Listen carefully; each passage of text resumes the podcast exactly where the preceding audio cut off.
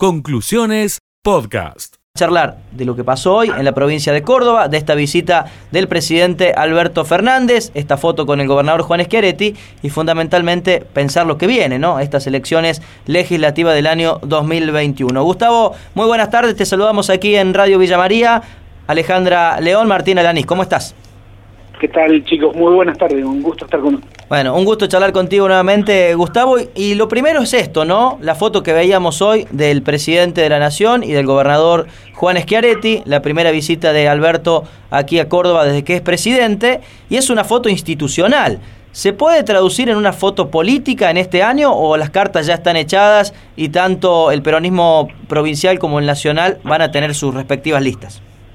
No, bueno, primero resaltar esta primera visita presidencial a la provincia de Córdoba, me parece que es sumamente positiva, y, y en segundo lugar yo te diría, nunca hay que subestimar a la, a la política, ¿no? Porque, Sí. a ver, todo el mundo da por sentado de que hay un resultado puesto. Si uno, vos lees determinada prensa o escuchás a determinados dirigentes, pareciera que los resultados electorales ya, ya están puestos de acá hasta el 2060.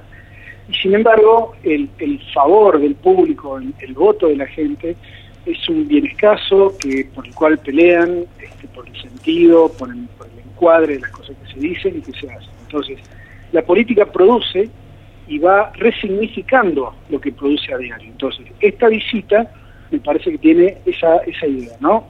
Resignificar la relación que tiene el gobierno nacional con la provincia de Córdoba.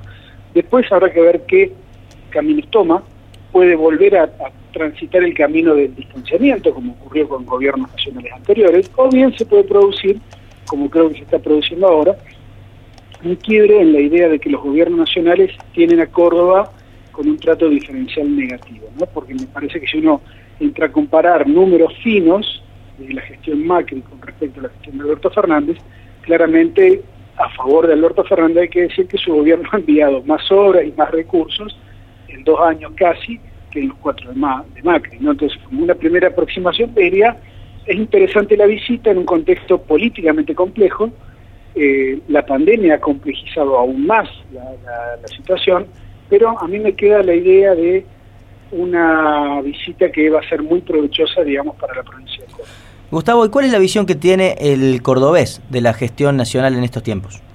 Y en general, atravesada por un, un gran un gran paralelismo con lo que es a nivel nacional, ¿no? Una caída persistente desde el comienzo de la pandemia el año pasado, donde estaba en niveles realmente muy altos, eh, mes a mes ha ido perdiendo esa adherencia, hasta el punto que hoy en Córdoba Alberto Fernández goza de una imagen personal que la podemos encontrar entre el 35 y el 40% de positiva y la de gestión entre un 30 y un 35% de aprobación, ¿no? Es decir, son números críticos, te diría, no son ni muy positivos ni muy negativos, pero digo, eh, está en el equilibrio del límite, ¿no? Uh -huh. Si baja un poco más, yo te diría que ya pasa a ser complicada esa apreciación, pero en líneas generales, con un nivel de, de crítica a nivel nacional que es muy parecida, digamos, eh, creo que Córdoba hoy está así dentro de los promedios nacionales, quizá un poquitito por debajo, pero no, no tanto. Sí, hoy veía la encuesta del mes de junio que realizaron allí en la en la consultoría, ¿no? Y veíamos números realmente bajos de la gestión nacional en cuanto a la aprobación y también en la imagen de, de Alberto Fernández, de Cristina Fernández, también de Sergio Massa. Sí, claro, hay que entender también el contexto de la pandemia, el contexto de cómo está la sociedad argentina hoy. En, en esa encuesta que voy a hacer referencia, sí. para mí el dato más significativo fue cuando le preguntamos a la gente cómo veían a la sociedad argentina. Y le dimos tres características de emociones negativas y tres características de emociones eh, positivas, ¿no? Y la gente eligió 80% de negatividad para describirnos. Dijo que estábamos agrietados, angustiados y egoístas, ¿no? Ansiosos y egoístas. Así que imagínate el perfil de sociedad que tenemos hoy, donde veníamos de un gobierno de Macri que había manejado mal la economía, impactado muy negativamente en todo el país, agregarle el impacto de la pandemia, los problemas propios que, que, que, incorporó a esta idea el gobierno de Alberto Fernández, entonces te vas a encontrar con una sociedad realmente con un nivel de incertidumbre total, ¿no? Porque la economía es lo que hoy domina el escenario. Cuando vos le preguntás a la gente el tema de la problemática, y casi el 60% tiene que ver con la cuestión económica, ¿no? El control de precios, la pobreza. una desocupación. Entonces, desde esa perspectiva sí, digo, es, es un tema. Ahora, esto no significa, mira que interesante, que la gente haya dispuesto a volver a confiar en el esquema opositor, ¿entendió?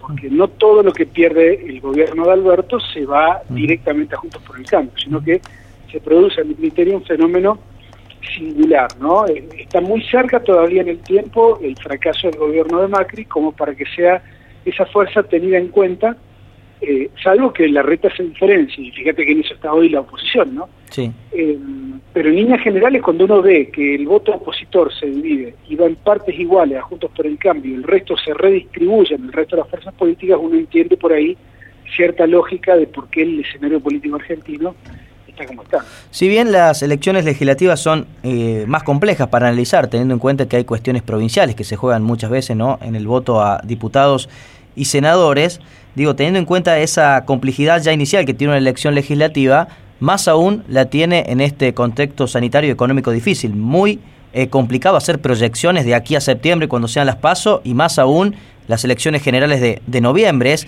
sacar la foto permanente, ¿no? De cada semana, de cada mes, para ir configurando un escenario muy lentamente de cara a esos comicios. Déjame decirte que yo tengo dos certezas. La primera tiene que ver con las primarias, las pasos en septiembre, van a ser más un ejercicio de movilización electoral de la oposición que del oficialismo. Y me parece que el oficialismo las va a usar a estas, a estas pasos para determinar los perfiles de liderazgo dentro de esa fuerza. ¿no? Eh, ¿Quién, ¿Quién tiene más poder interno? Si Mauricio Macri o el jefe de gobierno de Buenos Aires, Horacio Rodríguez Larreta. Me parece que esa es una de las primeras características que yo tengo.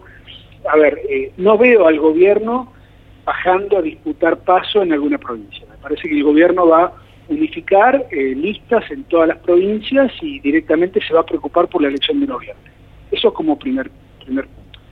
En segundo lugar, estas elecciones son nacionales y cada vez más el, el parámetro de lo nacional funciona de un modo muy contrario a los que la quieren provincializar esta elección.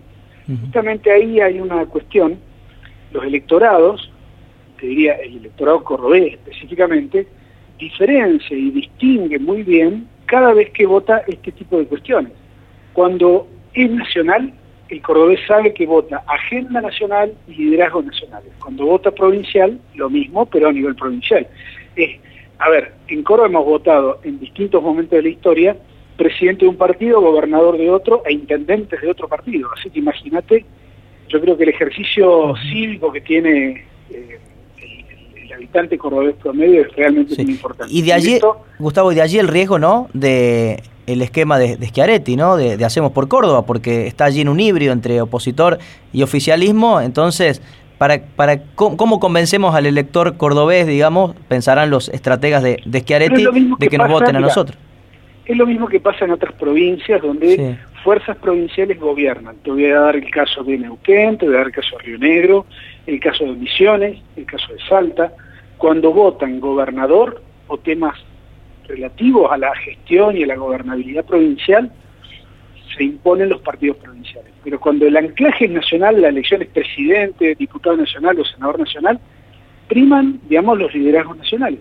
Esto es así porque así están conformados además los partidos políticos provinciales, que son en líneas generales como una especie de popurrí, digamos, de dirigentes de las principales fuerzas, ¿no? Es decir, eh, vos si vas a la génesis del, movimiento que hoy gobierna en Río Negro, o el movimiento popular nauquino, o en propio Misiones, siempre han sido síntesis de fuerzas políticas preexistentes. Entonces, lo que hay que ver es que en el caso de la provincia de Córdoba, el dilema es lo que tiene para arriesgar es que y no sé si se compensa con lo que tiene para ganar. Claro.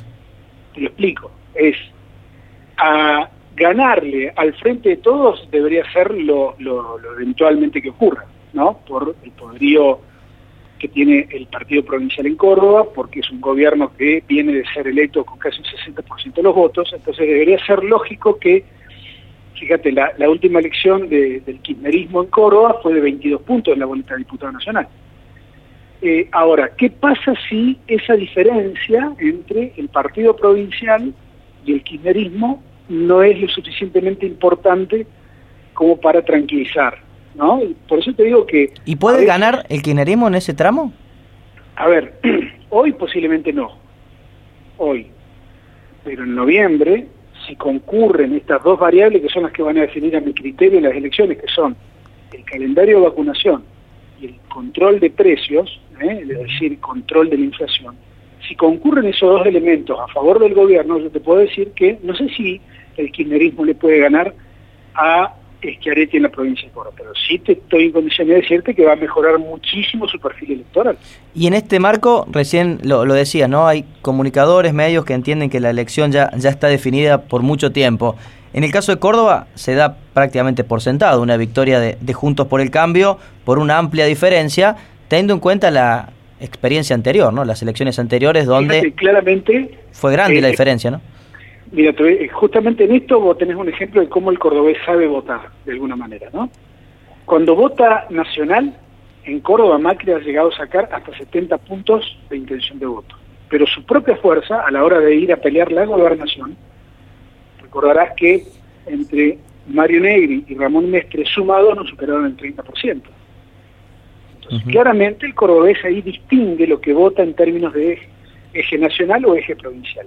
Yo creo que para adelante queda un, un aprendizaje de que esta elección en realidad mucha gente, le- mucha dirigencia, muchos medios, muchos periodistas le meten muchas cosas que no tienen nada que ver con esta elección.